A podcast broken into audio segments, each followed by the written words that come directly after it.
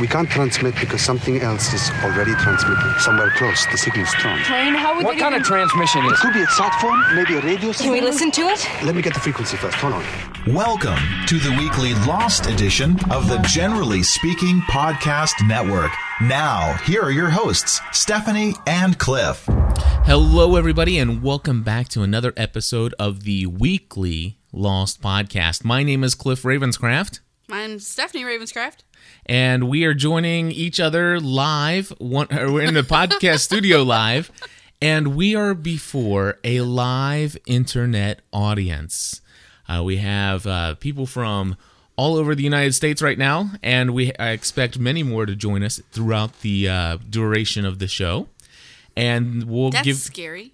What's that? The duration of the show. The duration of the show. And if you've been a listener of us for a while, you'll know that. How long are you going to keep me here? Not for too long. I mean, I got to get up in the morning, you know. And I know because, you know, you put McKenna to bed at 7 o'clock, so you got to get up with her in the morning. I bet I do. So anyway, we are going to be reviewing this evening Season 2, Episode 3, Orientation. Yeah. What? It just wasn't exciting the second time. You don't think so? Not for me. I didn't find a whole lot of new information, and I thought I would. Okay. Well, let's see what you got written down. Maybe as we go through the script this evening for this episode. As we go through the script. Okay. Maybe as I go through the script that I have and I have not yet shared with you, and I was going to share with you, but we ran out of paper in our printer. Let's see what you caught while watching. There we go. Let's do that. So basically, we're going to go ahead and go step by step through Season 2, Episode 3. Okay, Cliff is going to do that, and Stephanie's going to join me. No, you said like you're going to go through the episode step by step, which reminds me of our friend's Sunday school class called Verse by Verse. It's like we're going through the episode verse by verse. Yes, yeah. Exactly. So they would totally love our show if they listened. They would. It's very concrete, sequential. That's right. So anyway, where was I?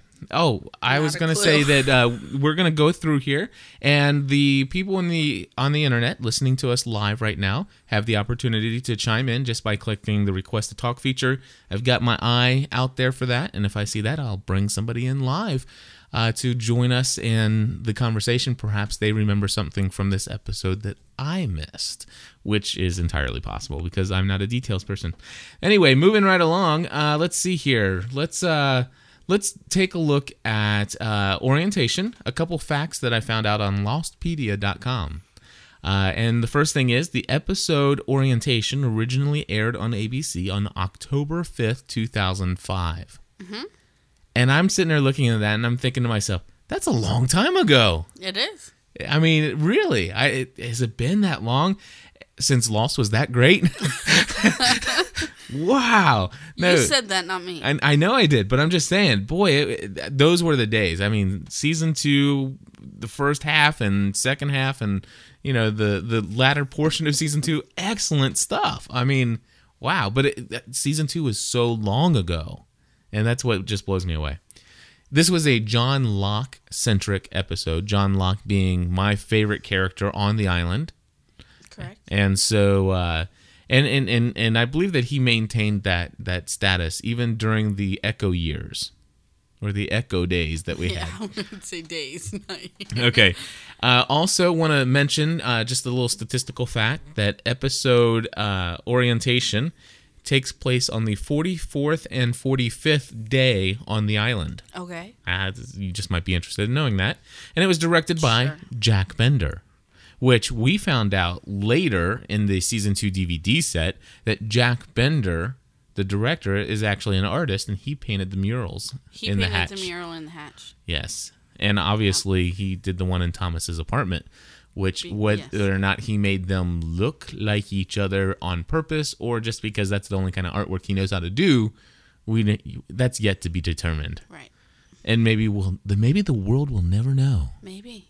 So let's get this thing started, and I think probably the best way to do it is to kick things off with a little character analysis.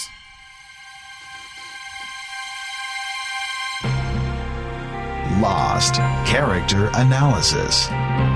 Okay, Stephanie, first thing is the show starts off with Jin, Michael, and Sawyer. They worship on the beach. Udders. Exactly. We get our first glimpse of... Actually, it opens with Michael and Sawyer on the raft floating to the shore. Okay. And then Jin comes running. Very cool. All right. So we start off with Jin, Michael, and Son, or if you'd like, we start off with Michael and Sawyer, and then Jin. Because they think, think that Jin has probably died out in the ocean. Okay. Because they've been all night and not known where he was. Mm-hmm. And we get our first glimpse here of who we thought at the time were the others. And Jin even comes out of the jungle and using some of his very first English words, mm-hmm. he says, "Others." Hey, I did that pretty good, didn't I? You did. Others. Anyway, they are basically, and then of course we seen them thrown into a pit by Mr. Echo and some of the other tailies. Mm-hmm. Among those were Anna Lulu and Libby. And I'm not sure, but I think Goodwin was in that one screen capture that I kind of took a look at. I went back and looked at a screen capture later. So anyway, Goodwin would have been dead already. I don't think so. Wouldn't he have? No. Because she dug that hole. No. Goodwin didn't die in the hole. She dug the hole for the guy. Exactly. And she killed Goodwin right after that. Maybe. Do you... Okay, so... Do you want to be factual or not? I'm just giving you a different... Sometimes it's okay to just make up facts as you go along. That's why you didn't give me the script. It's because you just want to make... I thought you wanted a quality show, not a Cliff made up the whole story show. Well, how about rather than calling it the Cliff made up his own reality show, how about this is the way that Cliff perceived it show? Okay, so maybe I'm wrong, all right? But regardless, we see some folks thrown into a pit. Goodwin may or may not have been there. Depends on if he was dead yet. Probably was dead. Stephanie thinks he was dead. Oh, hold on. We have a request to chat from Tony from Columbus, Ohio. Tony, you're on live. Don't talk unless you agree with me. Oh, wait. Hold on, Tony. Hold on, let's turn you up. Let me unmute you. Tony, go ahead. You're on live. Can you hear me? It's showing that I'm not unmuted yet. You are certainly unmuted. Okay, I got a slow PC here. I agree with Stephanie, mainly because, well, actually I agree with you both, because even though they showed it later in when they did the flashback for the 48 days, the other 48 days, he was actually dead at that point. Edwin, you think Goodwin is actually dead at that point? Correct. Okay. Then how can you agree with both of us then? Yeah. That doesn't make sense. Because they didn't show that. They didn't show that till a later episode when they did the flashback for the other 48 days. Yeah, but we watched orientation the second time around, already knowing about the other 48 days. So Stephanie's right. I'm wrong. I love that word. Can you say that again? Would you like me to get a recording and make that an audio clip that you can play all the time? That would so totally rock. All right, Tony, thank you very much for chiming in. This is what I love about a live show. Now, here we were having an argument. Cliff knows just enough about... Yes, we were having a disagreement about factual information regarding Lost. And I don't know why. I do not know why. I doubted you. You argue with me in facts. I have no idea. I think you would learn by now. I would think that I would know by now. Like Nick from the UK is a woman and she's engaged to Russ. Okay. Why you I didn't have understand no idea, babe. Me the first Will time you I said please accept my apology here live in front of the world. Yes. Thank you. So this time. Anyway. Goodwin was not there, but go ahead with your... Okay, so moving right along. So now that we got past the first line of my scripted out notes from here, now we're talking about donation. We're talking about duration of the show here, and this is what I'm talking about. I mean, come on. So through the duration of this podcast, but no, I'm this is the live interactive feel is exciting because we didn't have to put this out there. And then have everybody sit there and say, "Oh, Cliff was so wrong," and have 40 different voicemails come in. Instead, we got the fact checkers out there listening and keeping us in line. Thank you very much. In fact, can we take a break just right now and make an announcement up front?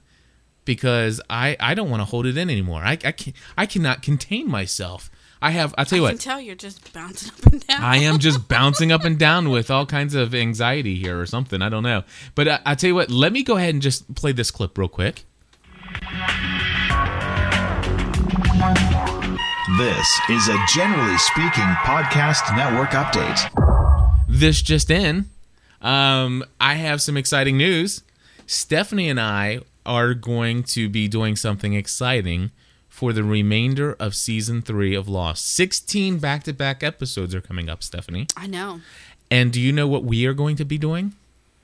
No, we are doing something unheard of. We're going to put this $500 broadcast host piece of equipment that gives us this telephone interface to great use. And we are going to do a weekly Lost podcast. Live every week. Live every Friday night. 16 back-to-back weeks of live, interactive, GSPN Weekly Lost Podcast with a live internet audience from people all over the world.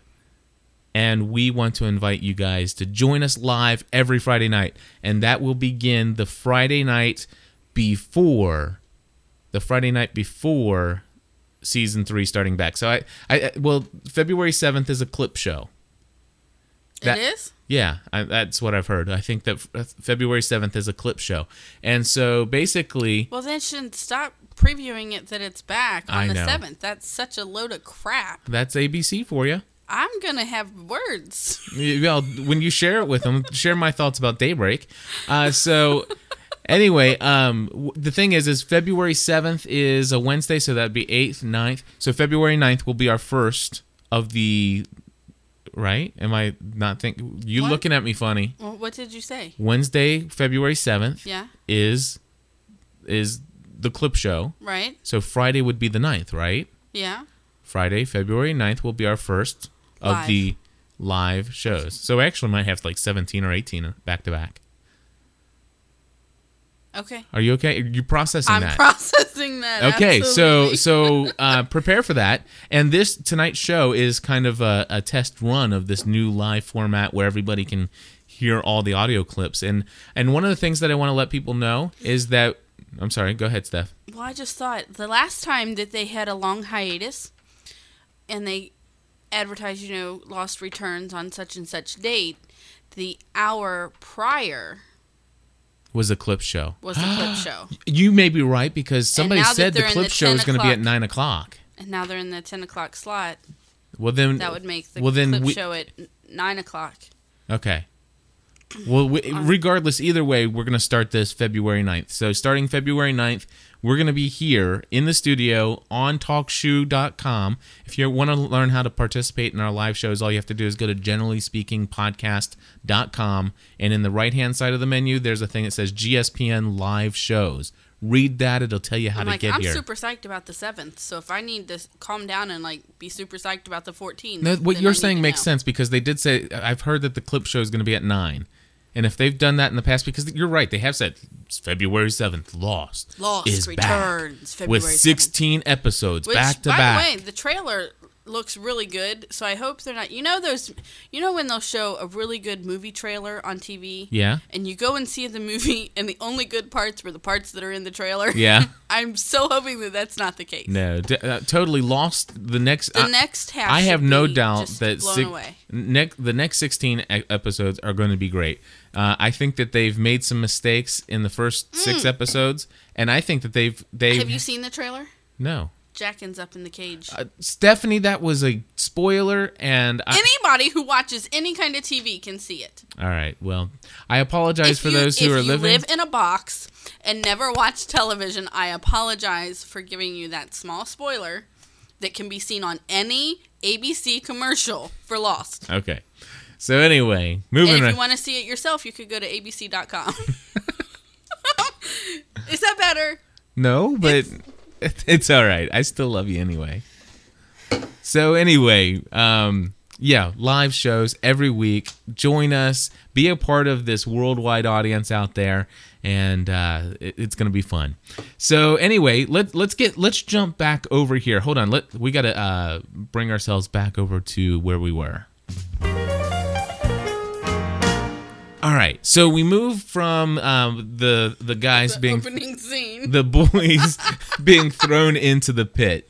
All right. And then we're tossed immediately into a flashback. Now, normally, Cliff is not a fan of flashbacks, but when it's John Locke, baby, I'm there. Now, I mean, and it's not that kind of way. I mean, this guy is a fascinating individual. This man who's always in constant search for his purpose in life, and to see the struggles and stuff that he goes through. And if you could see Stephanie's... Is he fascinating, or is he a coward? Do you think he's a coward? In some ways. Well, I think that there are some issues that the man faces. And I think... I didn't say he didn't face issues. All men lead lives of quiet desperation, Stephanie. Have you never read that? I just choose to ignore it. Okay. So anyway... I don't expect him to be some strong tower of strength. Just don't be such a wuss. Is that what you're saying? Yes! I gotcha. You know, I want my kidney back. I'm like, suck it up and move on, man. Okay, well, so anyway, what are we talking about? We're talking about where Locke visits a support group where a woman is explaining that her mother stole $30 from her purse. And this is like an anger management class. Are you going to read the whole transcript? I am. Will you let me read something without interrupting me for once? For the duration of the show? You told me that was my job. Yes, I know. I'm just giving you a hard time. But Locke simply laughs at this. And when the moderator of the group asks why, he explains that $30 is nothing to get upset over. And finally, we hear a little bit of his recount of the deception perpetrated by his father. And mother. You've been coming here for a month now. I just don't think $30 is worth getting angry about. Well, Francine feels like $30. Francine feels a little too much, you ask me. You all do. And he doesn't. Seriously. So-and-so never called me back. My mother stole $30 from it. I never even knew who my parents were. A couple years ago, my birth mother found me, and she told me I was special. All moms say that. And... Stephanie. And through her, I met my real father. Great news, right? Well, he pretended to love me just long enough to steal my kidney because he had to have a transplant. And then he dropped me back in the world like a piece of trash, just like he did on the day that I was born. You want your damn $30 back? I want my kidney back. All right. So, Stephanie, you want to explain why you're laughing there, babe? I just think that it's funny. It's not funny. No, this was excellent. I remember the first time I saw this episode, and I remember this is some good writing. I mean, this guy is suffering from some severe anger from the pain in his life caused by his father, and I mean, obviously for good reason. And you know, I think that he is definitely opening and sharing a part of him and being vulnerable to this group for the first time. And he lays it out on the line. And one of the things that I noticed about this, and you kind of joked about everybody says this, everybody's mom. And it's kind of funny because you say everybody's mom says that about him. But this whole idea of being special is a common theme throughout Lost. Because in a Charlie flashback, well, actually, in a Charlie psychedelic dream drug-induced flashback or Island... Or, I know, it was island-induced flash. Okay. It was an island-induced flashback or some kind of dream or vision, if you will. Charlie's playing at the piano, and his mom says, you're very special. And then Walt, we've been told that Walt is very special. So there's a lot of things about people being special. I understand. Okay, just common theme. That's all I'm going for there. You look like you're looking at me with that look like you want me to agree with you. And no. I'm not. So, I had a good thought and now it's gone, which I think is why you probably talk so much so that I forget what I was going to say. That's a bunch of bullarky. Come on. Oh, goodness. I think, you know, this anger management thing, I liked that being a part of this episode. I think that the anger management was,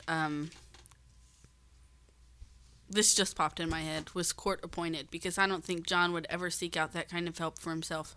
You know, that's very much, I think so. Maybe he did something a little off the wall, like shoot a cop or something. Everything he does is off the wall.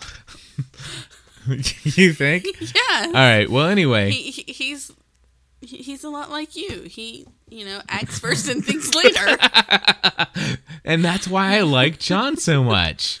All right. So maybe that's why I pick on him so much.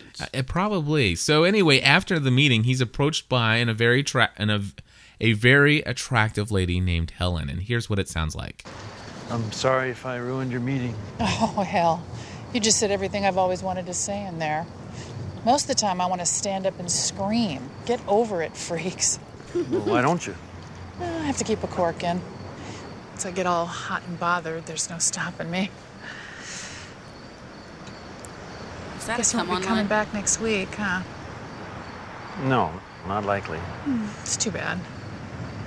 I like bald guys. I'm not bald. I can wait.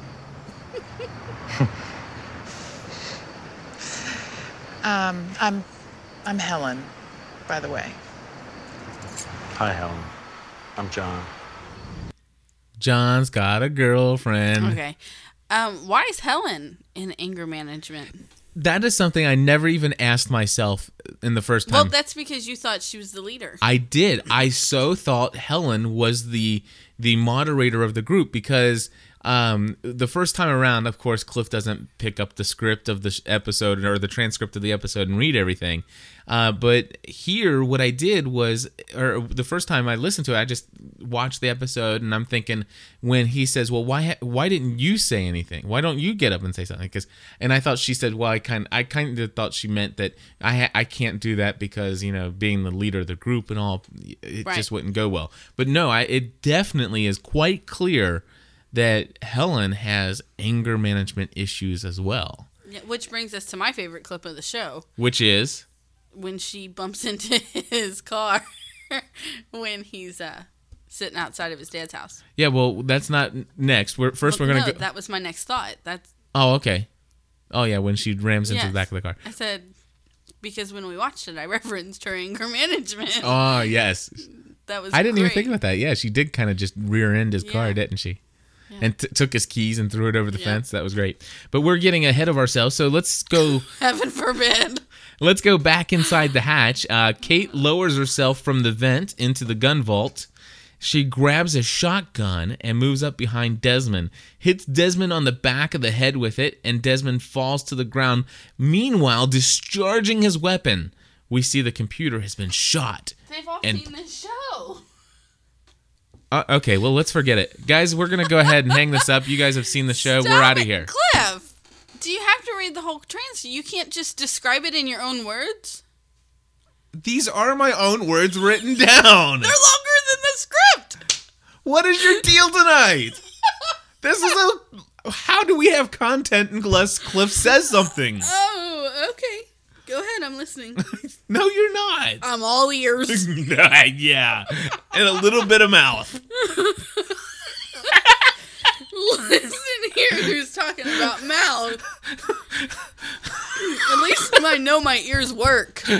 Oh my gosh, I was in the mood. I was like into that scene right there. That's probably why I had to interrupt you. We're reliving this for the couple thousand people who did not review orientation to walk them through the episode. So, back to the scene here. We see the computer has been shot and it is smoking. Desmond, of course, goes off the deep end. We're all gonna die. We're gonna die. And then next, we're introduced to the very famous. We're introduced to the very famous countdown clock. And then another flashback. And then this one is, you know, Helen and John Locke in bed. And, well, actually, John's sitting up in the bed, putting his shoes on. He's sitting in the chair. Helen wakes up. And then we move on to the fact that later John is outside of his dad's house, and we start to have some issues here. And this is early the next morning. John's sitting in his little was it a Volkswagen Bug? I want a Volkswagen Bug so bad. Anyway, here's what happens between John Locke. It's what? It's got a crashed back bumper. Yeah. Here's what happens between John Locke and Anthony Cooper, his daddy. John, I know you like to drive through my neighborhood. And I know that every now and then you like to park outside my house. Now, I thought it might all stop when I moved, but here you are. I'll admit, at first I thought it was funny. Now it's just annoying. So how about you tell me what the hell it is you want?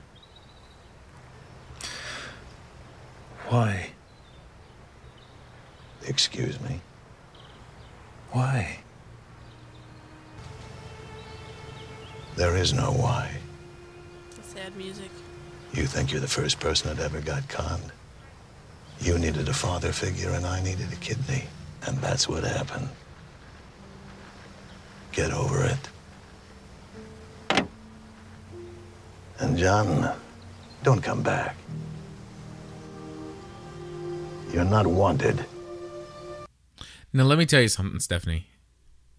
Anybody who has a father that would say those words,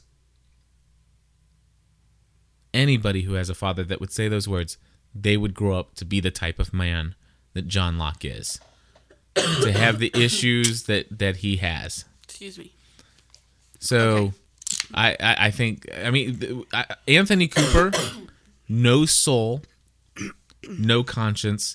The man is the scum of the earth. And he says, listen, do you think you're the first to be conned? Which has led to the wide speculation of Anthony Cooper possibly being the real Sawyer. What do you think about that theory that people are speculating about? What? About Anthony Cooper being the real Sawyer. It's probable. It's believable. I can believe it. I have a hard time believing that he was, the handsome man that, can woo women, but that's just my own personal... Well, massive kidney failure probably could maybe age you quite a bit. And... I think it has more to do with his attitude. But what I was going to say was that scene is the first scene where you actually where I start to have compassion for John. Okay. I'm not saying I don't have compassion for the man. Okay. I'm just saying that I think he's got some issues like everybody else. Right. And just like you, I'm entitled to my own opinion.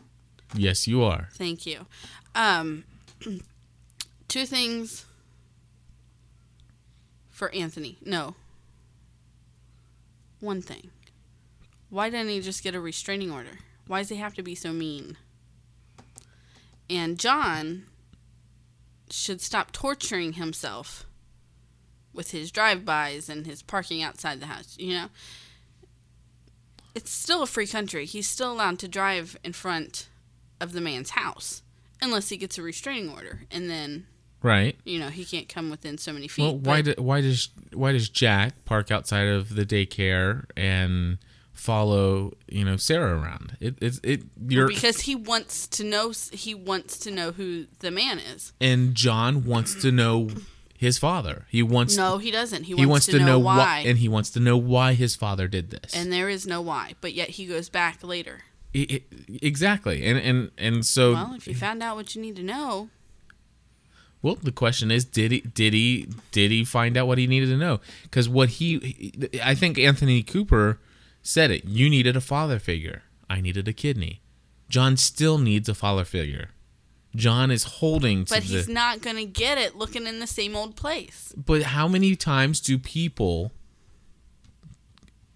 aggressively seek after things that they don't get, and they know that they're not going to get them, but in some crazy fashion, they continue to pursue that in the same old way? I mean, sure, it's a little psychotic, but people do it. I mean, it just happens. Okay. And that's what I think makes John such an interesting character, is that he's psychotic. No, that he is a realistic man. I mean, he's somebody that a lot of people can identify with certain things that he does. Okay. Now I certainly don't have. Well, I have. I guess maybe some of my own father issues, but there have been times when I put myself out in places in my life where I am seeking to get something that I know I'm not going to get, but I would still beat myself up and try to, put myself in a position where I'm not getting beyond it. I'm not getting myself any better by doing what I'm doing or going where I'm going, but I still do it.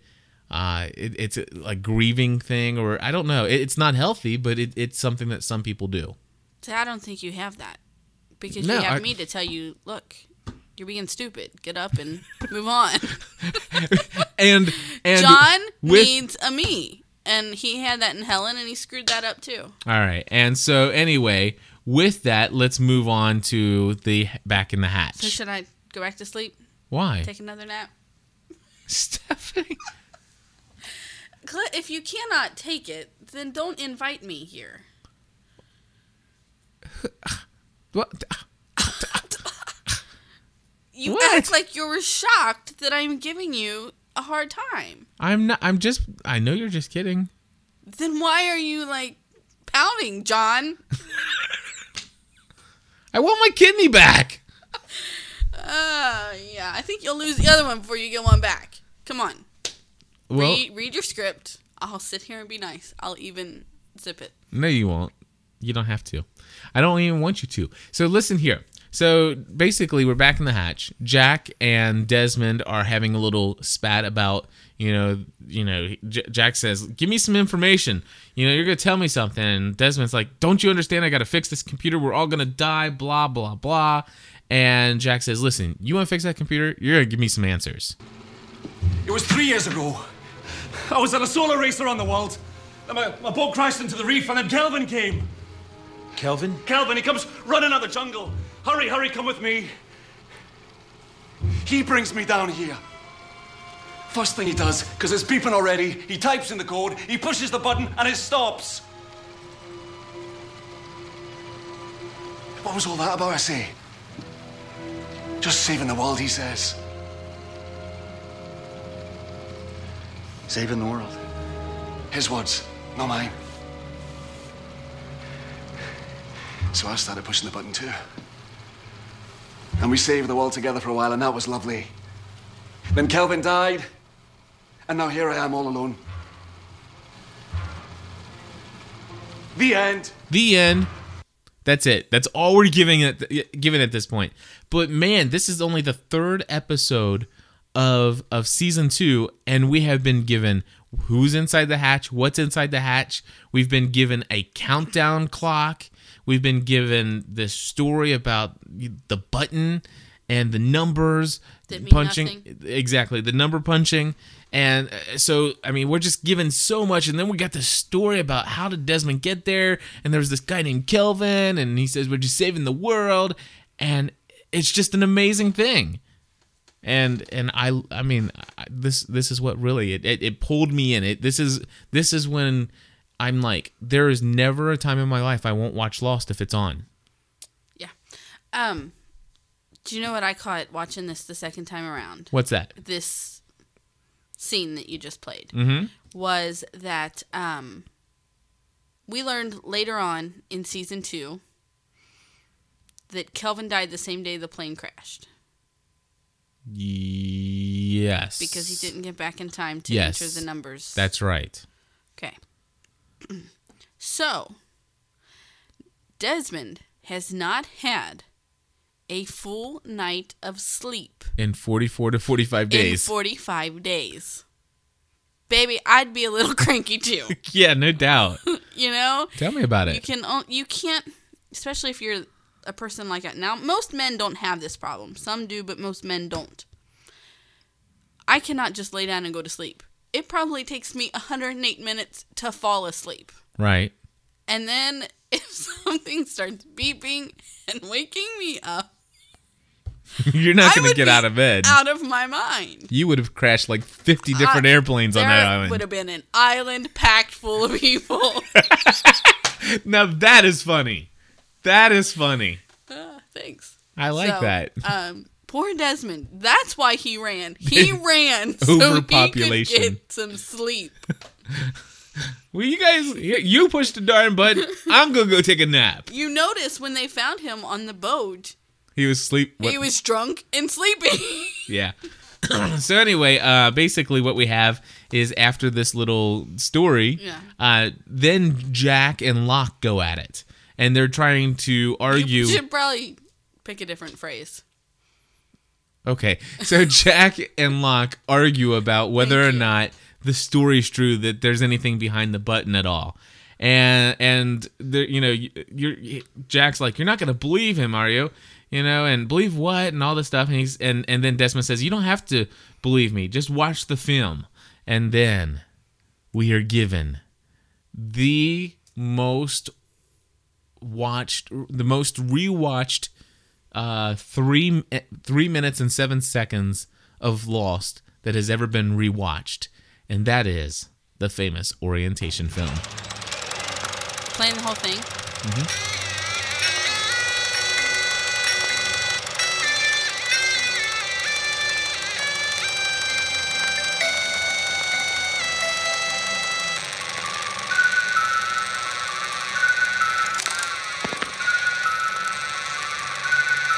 Welcome. I'm Dr. Marvin Candle, and this is the orientation film for Station 3 of the Dharma Initiative. In a moment, you'll be given a simple set of instructions for how you and your partner will fulfill the responsibilities associated with the station. But first, a little history. The Dharma Initiative was created in 1970 and is the brainchild of Gerald and Karen de Groot, two doctoral candidates at the University of Michigan. Following in the footsteps of visionaries such as B.F. Skinner, imagined a large-scale communal research compound where scientists and freethinkers from around the globe could pursue research in meteorology, psychology, parapsychology, zoology, electromagnetism, and utopian social inclusive Danish industrialist and munitions magnate Alvar Hansson, whose financial backing made their dream of a multi-purpose social science research facility a reality. You and your partner are currently located in Station 3, or the SWAN, and will be for the next 540 days. The Station 3 was originally constructed as a laboratory where scientists could work to understand the unique electromagnetic fluctuations emanating from this sector of the island. Not long after the experiments began, however, there was an incident. And since that time, the following protocol has been observed. Every 108 minutes, the button must be pushed. From the moment the alarm sounds, you will have 4 minutes to enter the code into the microcomputer processor, induction into the program. When the alarm sounds, either you or your partner must input the code. It is highly recommended that you and your partner take alternating shifts. In this manner, you will both stay as fresh and alert of utmost importance, that when the alarm sounds, the code be entered correctly and in a timely fashion. Now, do not attempt to use the computer for anything. Congratulations. Until your replacements arrive, the future of the project is in your hands. On behalf of the de Groots, Alvar Hansson, and all of us at the Dharma Initiative, thank you. Namaste. And good luck. Okay. I must have seen that orientation film.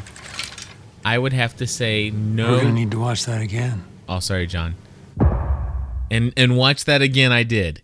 I must have seen that orientation film at least 80 times since it first aired on ABC. And I were introduced to Dr. Marvin Candle or Dr. Mark Whitman. I watched it twice. The first time and on Wednesday night when we watched it together. I know, but I'm just saying I've seen it a lot of times. Okay, I just thought that was funny. You've watched it 80. I've watched it twice. Very cool. Doesn't mean I didn't catch as much as you. It just took you more time to watch it. All right. So anyway, we have Dr. Marvin Candle, right, which leads me to think that this is not anything that's real. That possibly this whole Swan Station orientation film is just made up to basically there for 100 and however many days. Exactly, 540 days or something. Yeah. So anyway, basically, the reason why is because we get to the Pearl Station. They find an orientation film, and he calls himself Dr. Mark Whitman. And so, what's up with that? You know, why does he change his name for one of the orientation films, not the other? And then, of course, we hear the names Gerald and Karen DeGroot. And we all do research on the... Oh, Cliff does lots of research on the internet to try to find out information about those people. And then we hear that they were doctoral candidates at the University of Michigan. And they wanted to follow in the footsteps of visionaries such as B.F. Skinner.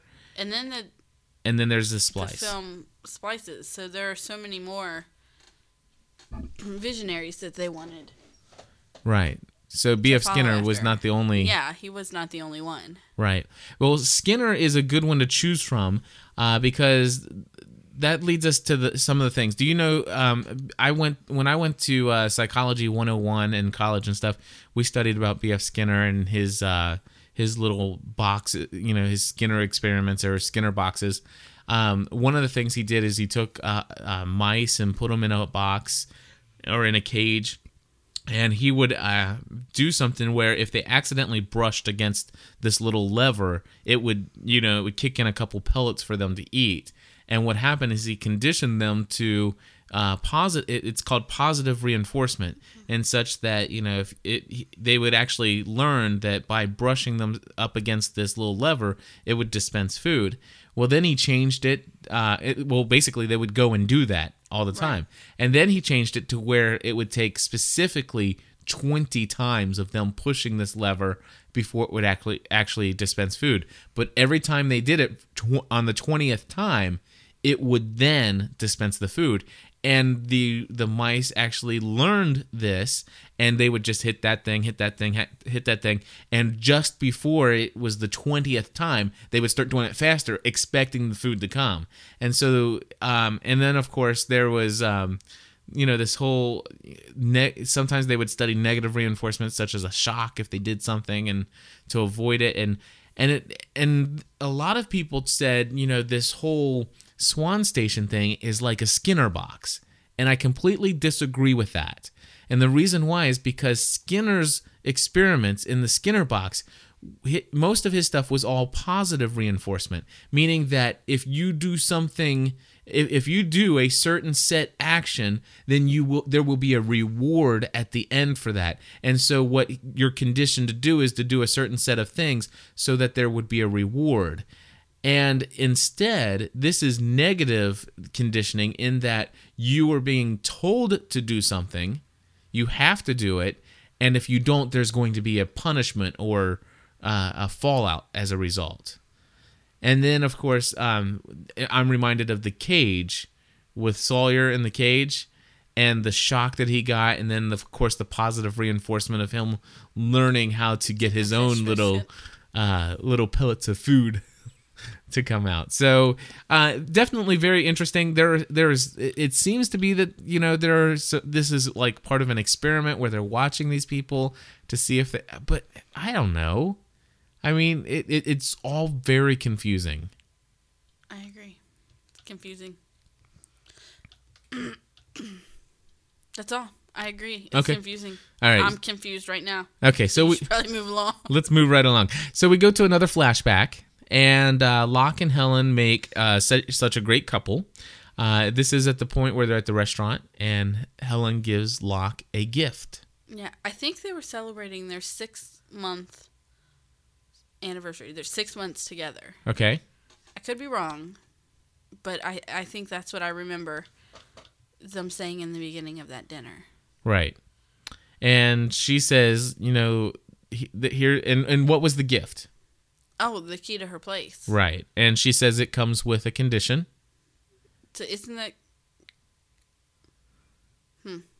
Okay. Sorry. Okay. My brain went somewhere else. Yeah, he has to stop driving by his dad's house. That's right. And that positive reinforcement. You stop doing this, you can stay with me. That's right. I don't know. I think that's still the negative. If you don't stop doing this, you don't get to stay with me. But anyway, she says, listen, I followed you to your father's house. He's a little upset about that. They talk and make up, and she makes him promise not... Do they make up? Well, yeah, because she makes him... at the dinner. At the dinner. At dinner, yes. She makes him promise not to go there again, and Locke promises not to go there again. Which is such a man thing to do. What? To make false promises. That is a man thing to do. That is not true. You only say that because you're a man. Men just make promises sometimes they can't keep. That's because he's thinking about what all that key means. Let's move right along because we don't need to go there. It's quite obvious that Helen is in charge of that area. So anyway, back on the island, only on the other side of the island, Anna Lulu gets herself thrown into the pit and acts like she's been captured as well. Yeah. So that she can spy on the guys. Do we have to talk about that scene? No, matter of fact, because it was so horrible that we had to meet Anna Lucia that they kind of just showed that, and then we went right back to the other side of the island in the hatch, where Desmond botches the whole computer repair. So, I mean, he's not working for the Best Buy... Well, maybe I think he did get trained by Best Buy's, was that Geek Squad? Anyway. Be nice. Have you ever had to call on the Geek Squad? No, I have not. I listened to a lot of tech podcasts, and I've heard some actual... But until you have your own personal I've heard recorded telephone calls with their support department, and they will make you laugh. And obviously, we will not be getting any sponsorships of Best Buy for the Weekly Lost podcast. Exactly. But anyway... let's see here. So he botches the computer repair, and Desmond... Like, holy crap, I'm out of here. Yeah, Desmond takes off. He's like... Packs a bag. He packs some drugs. He grabbed a bunch of the little vials and the... The injector. And let's see here. So he takes off. He leaves the hatch. Jack follows him, and Locke's a little upset. Jack closes the door, and Locke tries to do something with the computer, but knocks something onto the floor... And he starts talking to the island. This isn't what was supposed to happen. What was supposed to happen? Please, don't leave me here. Bye, John. You're on your own. Jack.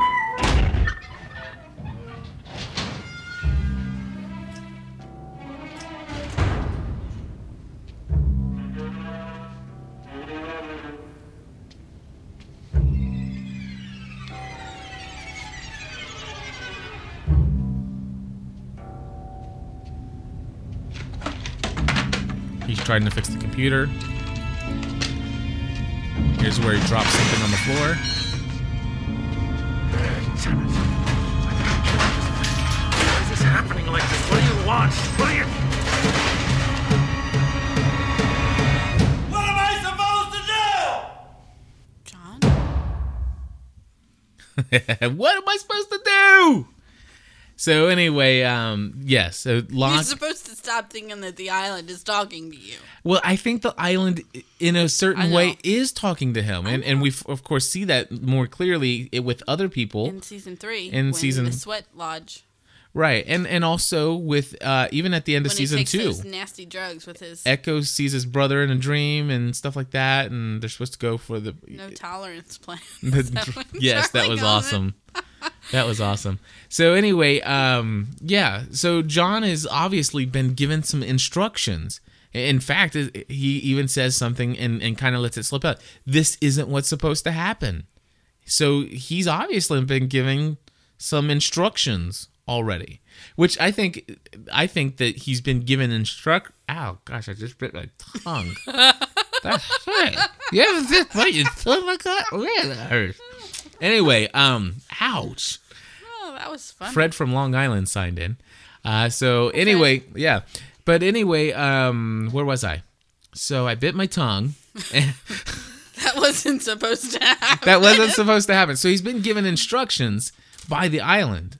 And that makes the title of episode 2 of season 3, Further Instructions, make more sense. I'm sorry, episode 3, you're right. Once again, Stephanie, you are right. Cliff is wrong. I apologize. Don't mess with my facts. I gotcha. All right, so anyway. Not perfect, but. Darn close, let me tell ya. Thank you. I don't want to sleep on that couch anymore.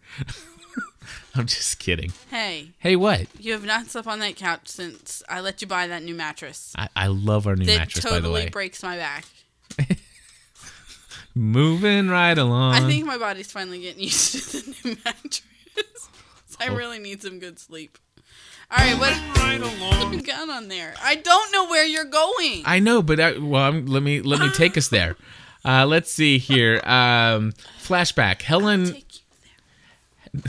Sing it for us, Steph. No, that's it. Oh, that's all man. You get out of me.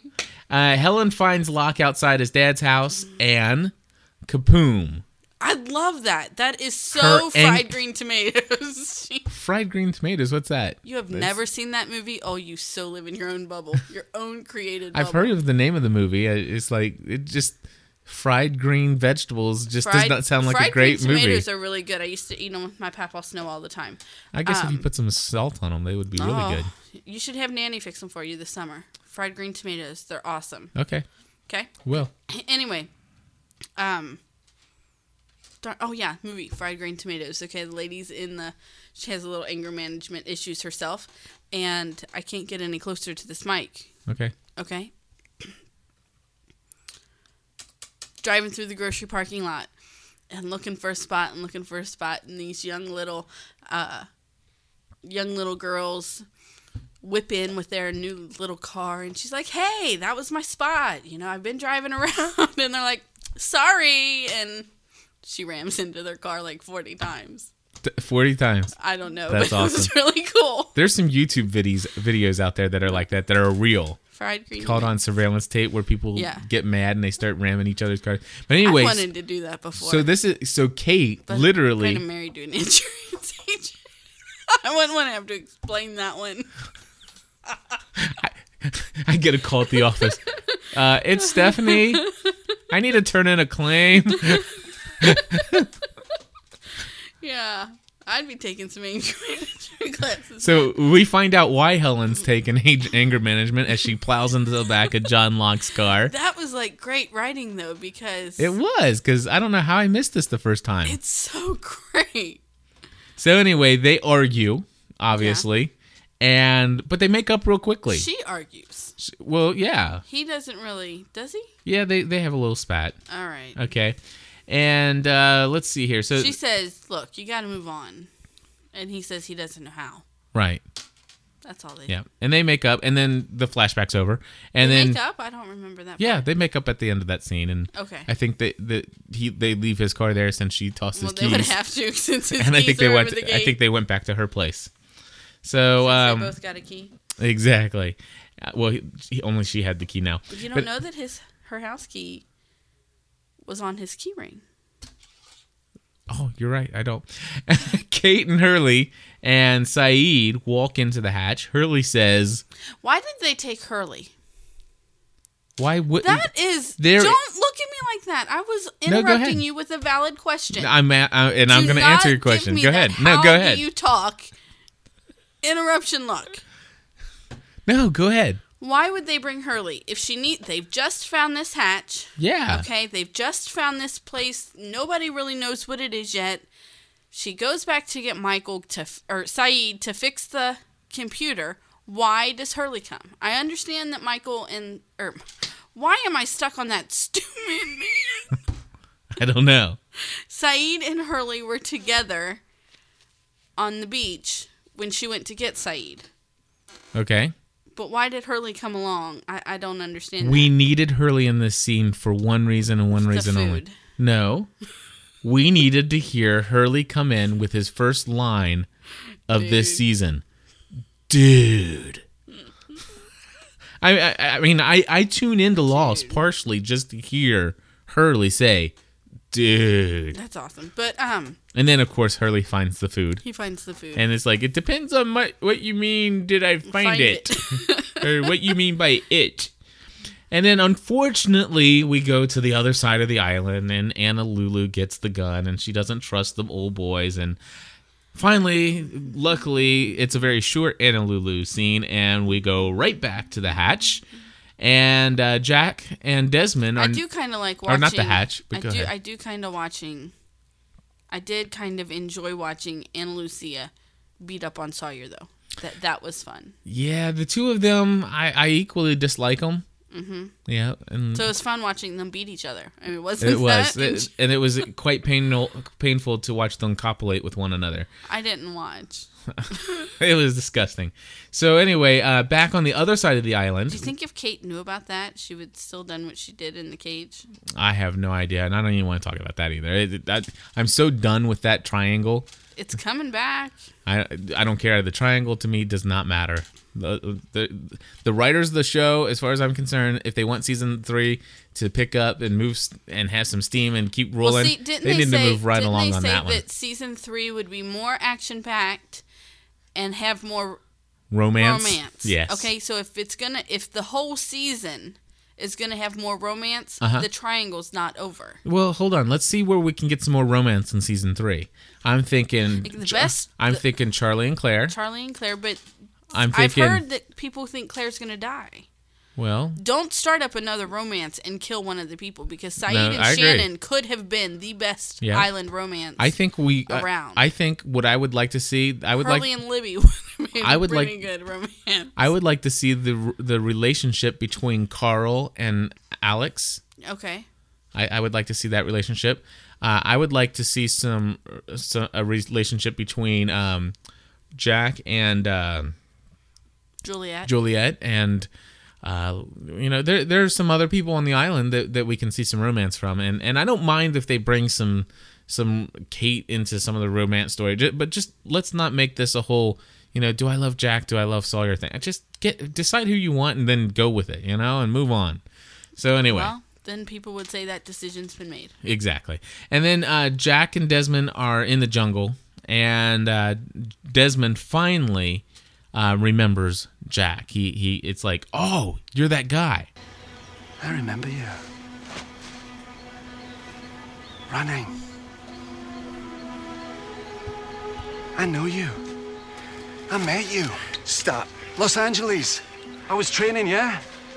You twisted your ankle. You stop. You're a doctor, right? There was this girl. You were worried. You said you failed her. That was you. It doesn't matter. Was she okay? The girl? It doesn't matter. What happened to her? It doesn't matter. How can you say it doesn't? I married her!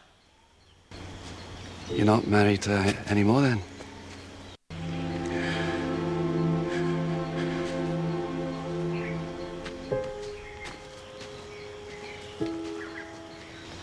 See you in another life, yeah? Okay, what do you... Oh. Stephanie's talking to me in the background here. Sorry, I'm talking to Cliff. A couple weeks ago when we recorded... Yes. We were talking about... divorce. We were talking about Jack's divorce. Or worse. Or worse, because there had been some speculation that possibly Jack killed Sarah. Right. Right? Mm-hmm. Is that what we were talking about? And you said that Desmond asked him in the jungle... You're not married to her anymore, and he said worse. Right. Oh, that's the clip, and I didn't hear Jack say anything after Desmond said, so you're not married to her anymore. You're right. And I did not remember that scene correctly, and I did have some listeners email us in and point me in the right direction on that as well. And you didn't share that information with me. I'm sorry. You just knew that I knew that you were wrong, right? I figured you did. You're pretty good at having the Cliff is wrong radar on it all the time. Be nice. I know. I'm trying. No, but in this scene, I want to point out something, because we mentioned this in Falling in Love with Lost Again. Okay. In that episode where we did on Man of Science, Man of Faith. Right. And it's this whole future seeing Desmond thing, and he says, "I remember you, the girl. Was she okay?" I mean, he was still stuck on the fact that. When Jack explained what happened in the stadium, that he knew she was going to be fine, even though Jack made it quite clear that he basically messed up her spine and she would never walk again a day in her life. Desmond seemed quite certain then that she would be fine, and now all of a sudden when he remembers, he's like, she was okay, right? I mean, it's kind of like, tell me, just confirm for me, tell me, was she, which means to me Desmond must have had some kind of psychic future seeing type of ability before he even got on the island. That's stuff he's... Oh, before he got on the island. Okay. Yeah, so that's what I'm saying. So anyway, and then Desmond runs off into the boat, and now we're back in the hatch. The timer is at 5 minutes exactly. He says, yes. The part of that clip that you didn't play was him telling Jack the numbers.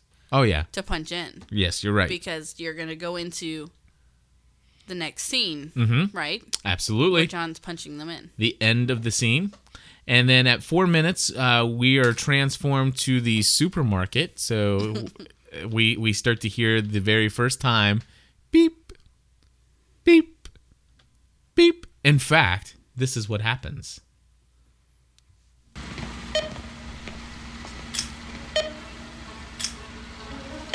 Oh, what's that? Sayid? I'm working on it.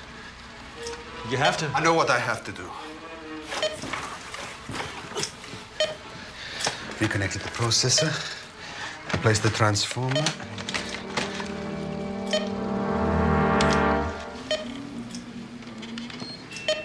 It's on.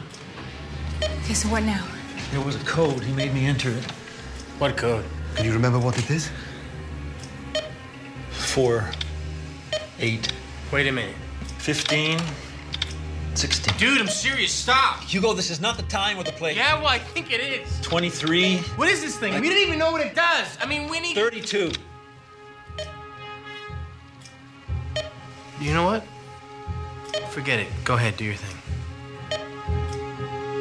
It's not 32. It's 42. He just told me, Desmond. Last number's 42. You're sure? Yeah, I'm sure.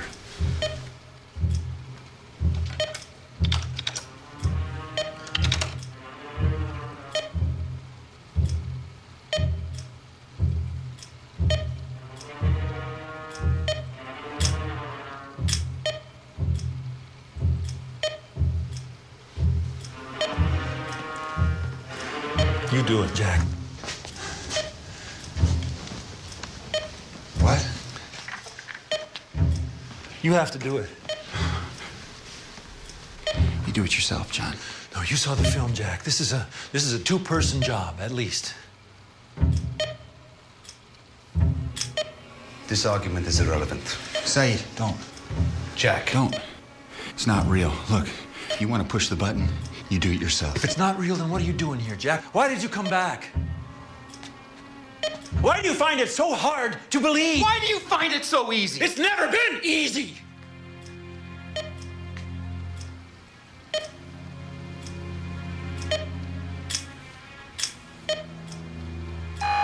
Maybe you should just do it. No. It's a button. I can't do this alone, Jack. I don't want to. It's a leap of faith, Jack.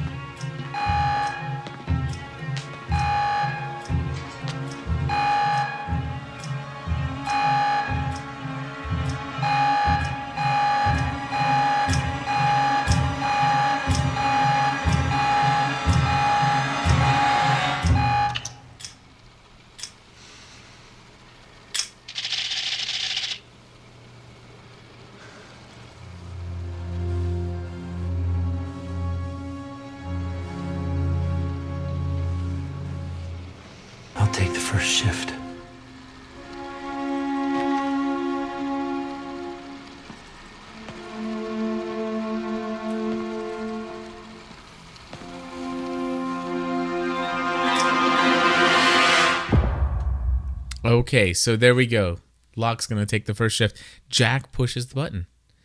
He demonstrates once again that he is indeed coming over to this island, or coming over to this idea that he is able to have faith in something.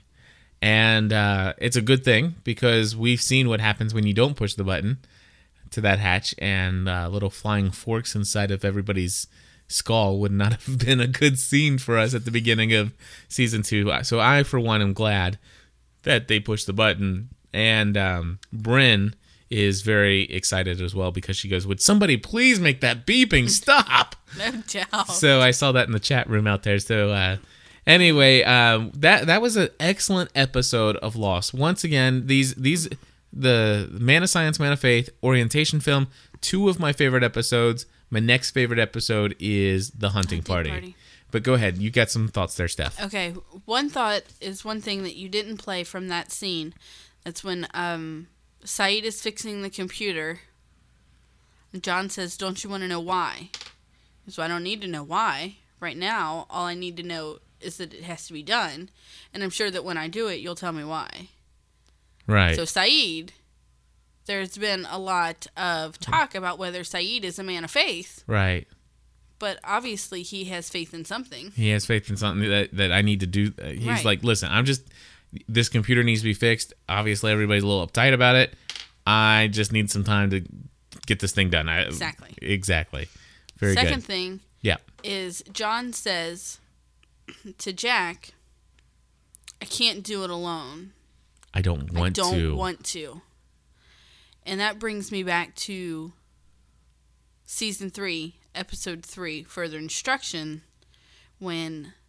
John is in the sweat lodge, and Boone says, you need to bring the family back together. Yes. Because at season 3, episode 3, they're a family. And at season 2, episode 3, John's desperate for a family. Yes. He's desperate to not do life alone. Yes. Which is, in a way, that's probably why he cracks Sayid in the back of the head to keep them on the island when they were trying to use the transistor radio to. And number 3, most important part of that scene was that Jack pushed the button. Absolutely, that was a thrilling moment, and it. I understand John more than I will let on. Right. I just don't really like him all that much. No, I get you. I mean, that's fine. You don't have to like him. I know. All right. So anyway, let's go ahead and do some listener feedback. Yes. Colonel Locke, is this line secure? Line secure, go ahead. Hey, Cliff, Stephanie, Tori. This is Michelle from Texas. This is Kim from Indiana. Josh from California. Jennifer from Florida. Sam in Tucson. Kimberly from California. Paul in Memphis, Tennessee. Listener feedback. Target area is acquired. We are a go. Roger that. Alrighty, no need to play voicemails tonight because we have a live internet audience, and I'm gonna just pull up a couple people here and let's. Okay, when you're done, I have a couple things to say regarding listener feedback. Okay, sounds good. Why don't you go ahead and say that now? Okay, I'll go ahead and do that now. And we'll April, prepare some thoughts, because I'm gonna bring you in next in just a moment. Okay, I finally replied to some emails that have been in my inbox since like the beginning of December. Really? Because my life has been spiraling out of control since then. And it's finally starting to go uphill again. So I was replying to some emails, and I had gotten an email from Sherry, and Sherry knows who she is. Sherry Tilson. Yeah. Tennessee. Irwin, Tennessee. Yes, well, I was just going to say Sherry, but sure, Sherry Tilson, listen up, chick, because I tried to reply, and your message said that I needed to be added to your list, so that's why you haven't heard from me. It's not my fault. I tried. So add me to your list, and then I can email back and forth with you. Cool. Well, Sherry's great, because now I get emails from Sherry with no problem at all. That's because you're added to her list. Don't go there with me, because I already thought about that part. Sherry's sweet. She's the one who sent us the 3 postcards, remember? I know. Okay, cool. Good. That's cool. Okay. So that's all I wanted to say was that, Sherry, I tried to reply this morning, you know, because McKenna woke up at 6 o'clock in the morning. I had nothing better to do. And Sherry was on your mind. Sherry was on my mind. And so it was Greg and... Greg Graham? No. Greg. Greg enjoyed Alias. Oh, that guy. That Greg. On my... Yes. Referral. Yes. Recommendation. Recommendation. That's what it's called. Yeah. And... Very cool. I thought there was one more, but maybe not. I told him it was all your fault because you're a computer hog. I am such a computer hog, and we are down to one computer now. All right, so let's go to April. April, are you out there? I am. So tell me, did you enjoy orientation the first time around? I did, yeah. It was one of my favorite episodes, I think, because it gave you a different perspective of the whole island and everything. Very cool. What was your favorite part of the episode? Since Cliff just read it back to you, word for word. Probably towards the end there where they're deciding on whether or not to push the button and if it's really going to do anything or not. Gotcha. Because we're sitting there at that point, we're sitting there on the edge of our seats wanting to know what this button does. Right. Also. And it's funny because I remember the entire season. Yeah. It's like, please let it go to zero. Please don't push the button. Right. Very cool. So are you enjoying this live show, this new format that we're doing, April? Yeah, I am. Very cool. It's fun. Thank you very much. That's so hilarious. I don't know why people would want to listen to us on their iPod, let alone live. That just cracks me up. I think what it is, Stephanie, is they get a kick out of hearing you just constantly berate me. Probably. It's fun. I enjoy it. I know. I'm glad we can entertain people. Tony in Columbus. Yeah. Oh, goodness. Sorry. Tony in Columbus, Ohio. How are you, sir? I'm doing well. How about yourself? Wonderful. What did you think about orientation the first time around? It was probably my second favorite episode. Second favorite. So what's your favorite? Probably one of the echocentric ones. Okay. So Echo's your favorite character? Or was? Yes. Was once? Probably was until Echo came along, and then after that... I went back to Hurley. Hurley, yeah. Hurley rocks. Hurley does totally rock. I really need a Hurley-centric episode. Gotcha. So what was your favorite part of orientation? For me, it was when they were, like you were saying, when they were deciding to push the button, but I took it a little bit different, and I was curious of Hurley's reaction to the numbers. Oh, yes. I really like that scene, and I didn't play it in here. It's like... No, not the point where don't push it, and then they were ready to push in the wrong number? Yeah, you did. Oh, that was played? Totally. Where was I at? Right there, I thought, but you don't listen to anything I say, so why would you listen to Hurley? I can't wait till I go and listen to this podcast, and I'll check that out. Yeah, that was great, Tony. I do enjoy that, where he's like, yeah, go ahead. Go ahead and push that button. What did you do? That... was my broadcast host, and we just lost our connection. Hold on, everybody. We're going to dial back into TalkShoe. Wow, I hope this doesn't happen very often. I know. That hurt. That did hurt. Hold on. We're gonna get back in there. Matter of fact, why don't... Oh, I know what we can do in the meantime. Let's put a little funky loop there. I like that funky music. What's our TalkCast ID? I don't know.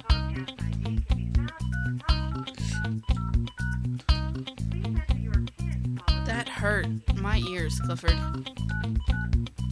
Why would it do that? Your pin is not recognized. Your pin is not recognized.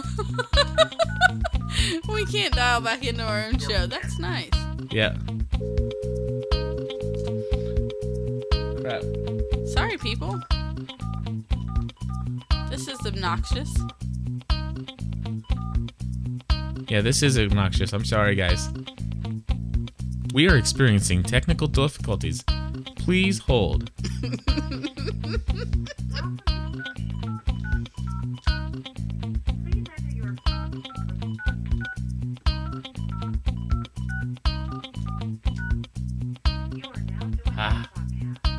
Hold on. Hold your ears. Oh, shit. recorded live.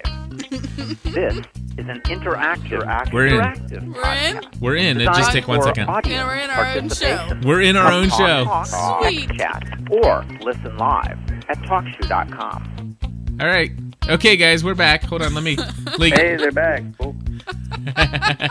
Hold on. Let me cut out the funky stuff. There we go. So we're back.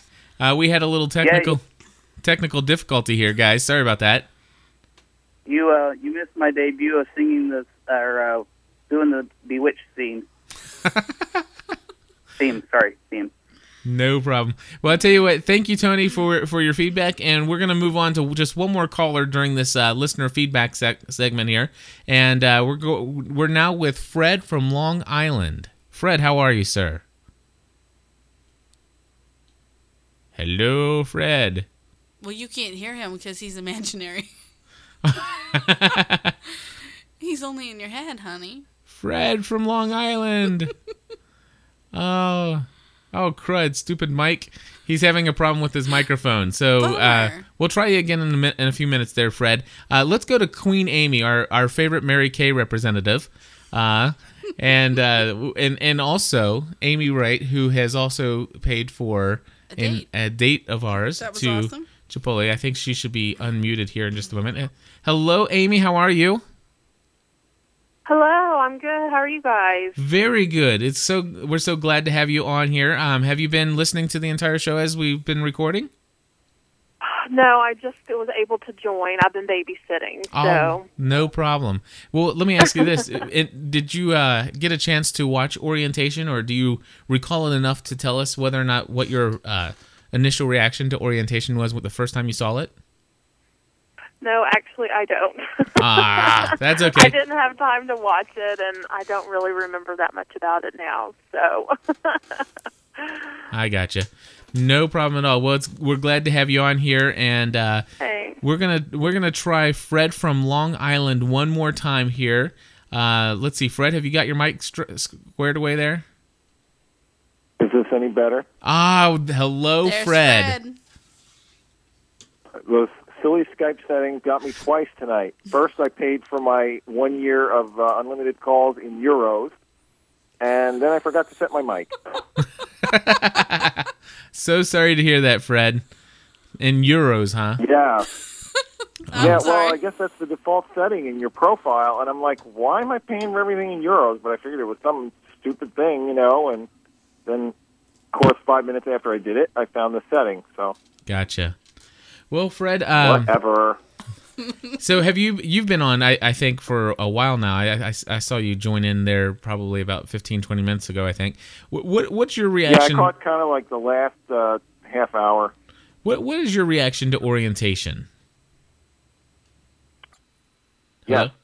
Hello? We're having some problems with this broadcast host. I'm going to have to call JK Audio and tell him about this. We have killed everybody's ears now. Mine.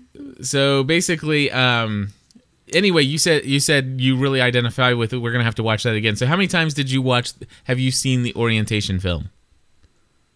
Oh, over the course of the past, year? I mean, I've probably seen it 10 times. Especially, you know, during the Lost experience, that was just another excuse to go looking for it again. Right.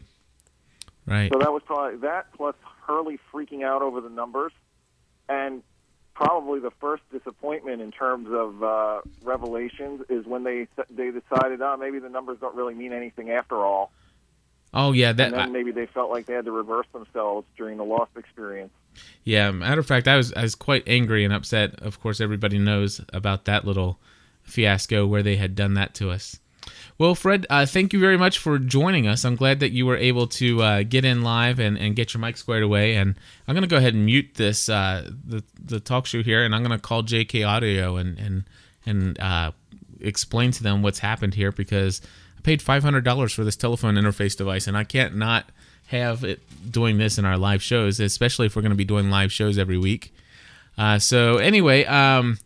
So let's see here. Write a strongly worded letter, Cliff. Okay, so I probably just make a quick phone call and maybe they'll have to send me a different one. that won't be a problem. But anyway, I do want to go ahead and check our mailbox, Stephanie, and let's go to that now.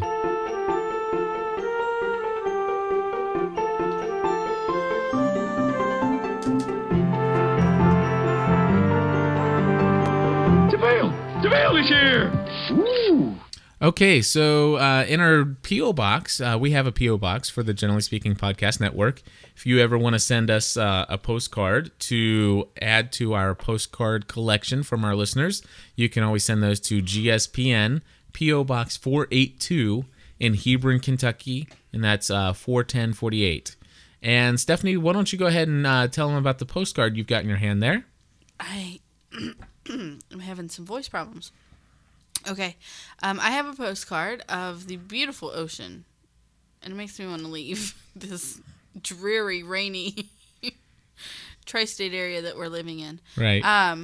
But this postcard is from Michelle Robertson. Yep. And her husband just got back from vacation. A weekend at the Oregon coast. Mm-hmm. A weekend on the Oregon coast. And they just wanted to say hello. Thank you very much, Michelle, for thinking about Cliff and Stephanie on your weekend away, and especially thank you for that beautiful postcard. And we will definitely add that to our list of cards in our collection. Now, this isn't from our mailbox, but our calendar. Yes. The other day, my mom came over, and she said, "I have a surprise for you." And she's silly, and you know, will sometimes just bring crazy stuff, but she handed me this bag, and I opened it up, and she got us a 2007 lost calendar for our office, she said, to put in our podcast office. And so I opened it up, and I'm flipping through it, and, you know, Kate's on January, and then you flip through it, and I'm like, oh, she's dead. Oh, he's dead. Oh, she's dead. And then I come home for lunch, and her mom says, "I'm sorry I bought you a calendar with a bunch of dead people." It's great. And so we have a calendar full of dead people, but it's not full of, you know. No, they've all been, you know, major characters, but yeah, like 4 or 5 of them. Yeah. No. Anyway, also in our mailbox, we got a very special gift for the kids from Mark Grace in Australia. Our kids love this. Oh. Stop I muting thought you me. You were like motioning, like you wanted me to mute you so you can cough or something. No, I'm like fidgety because I had caffeine. Now go ahead and say what you just said again. I said our kids love that. It is awesome. And they fight over it. They do. In fact, let's see here. Something's going on in. Okay, no. Yes, they do. They want to hear Meet the King and all that other stuff. And Mark in Australia, we thank you very much. For those 2 wonderful CDs, and our kids absolutely love them. And it gives them some variety because they were listening to the same things over and over again. Yeah. And so now they have some new things to listen to. And basically these are like Sunday school kind of songs church, for kids, and they're sung by people from Australia. And so it's kind of like the kids were... Who did they say they sound like? Do you remember? I can't remember now. One of them was a character off of Power Rangers. Oh, yeah. Xander off of Power Rangers Mystic Force. Because he has an accent. And the other one said that sounds like the Wiggles. Yes. Who are both, you know, all 4 Wiggles and they have the accent. Australian accent. So anyway, let's see here. So our kids love that. And then we got a very special book from Jeff Gentry. He sent me a book called... we didn't get a book. Okay. It's called Family Integrated Church. And I had been doing some special church-related podcasting, and he sent me that book, and I'm looking forward to getting that onto my reading list. Speaking of, that lost book that you had this afternoon? Yes. What happened to it? It's upstairs in the bathroom. Okay, and I'm supposed to find that? Cliff handed me this book yesterday and asked me to read the part about orientation. So I said, okay, I probably can't read it today, meaning Thursday, because I had a lot going on, but I'll read it tomorrow. And I go to read the book, and I go to look where, you know, it should be. Right. And it wasn't there. So I didn't get to read that book because... I'm sorry, babe. Someone moved it and did not return it. It's in the bathroom. The bathroom is not the library. It sure is. In this house, it sure is. No, it's not. There's not enough room in our bathroom for books. Okay.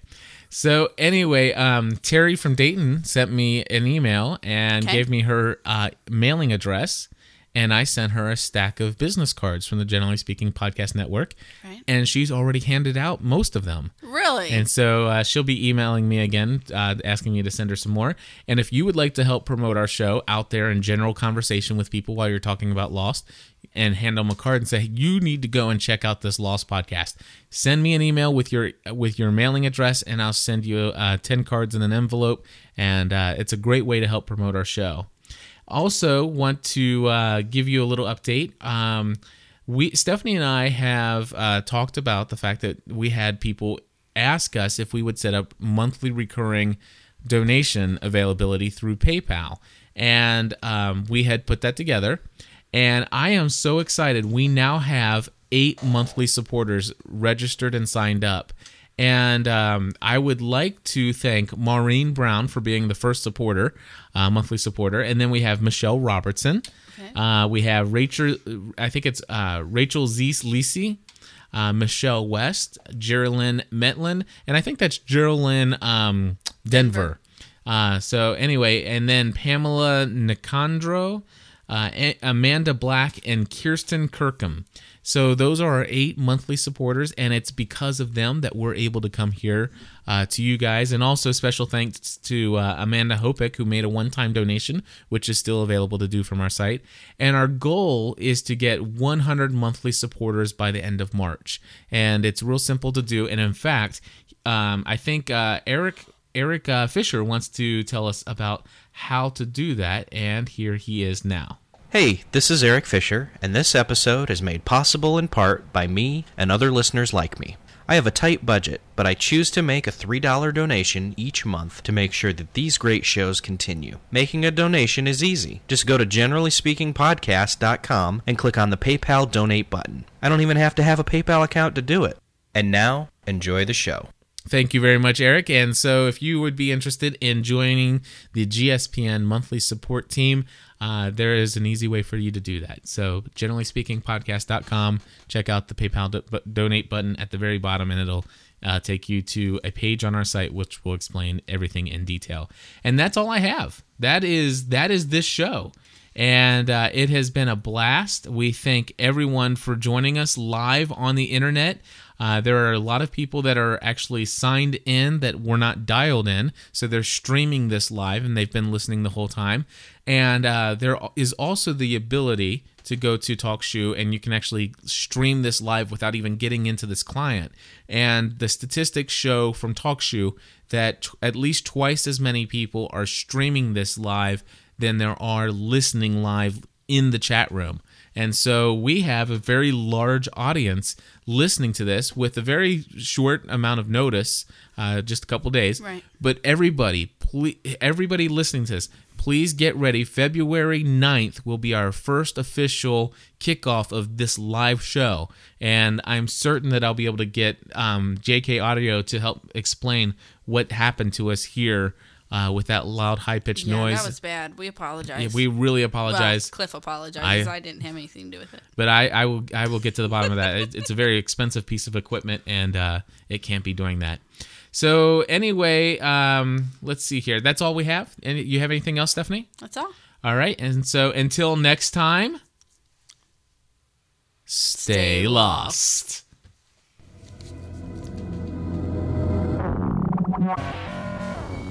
You have been listening to the weekly Lost edition of the Generally Speaking Podcast Network. If you would like to contribute to our weekly podcast, simply click on the PayPal donate button on our website at www.generallyspeakingpodcast.com. Join us next week for another edition of Generally Speaking. Thanks for listening.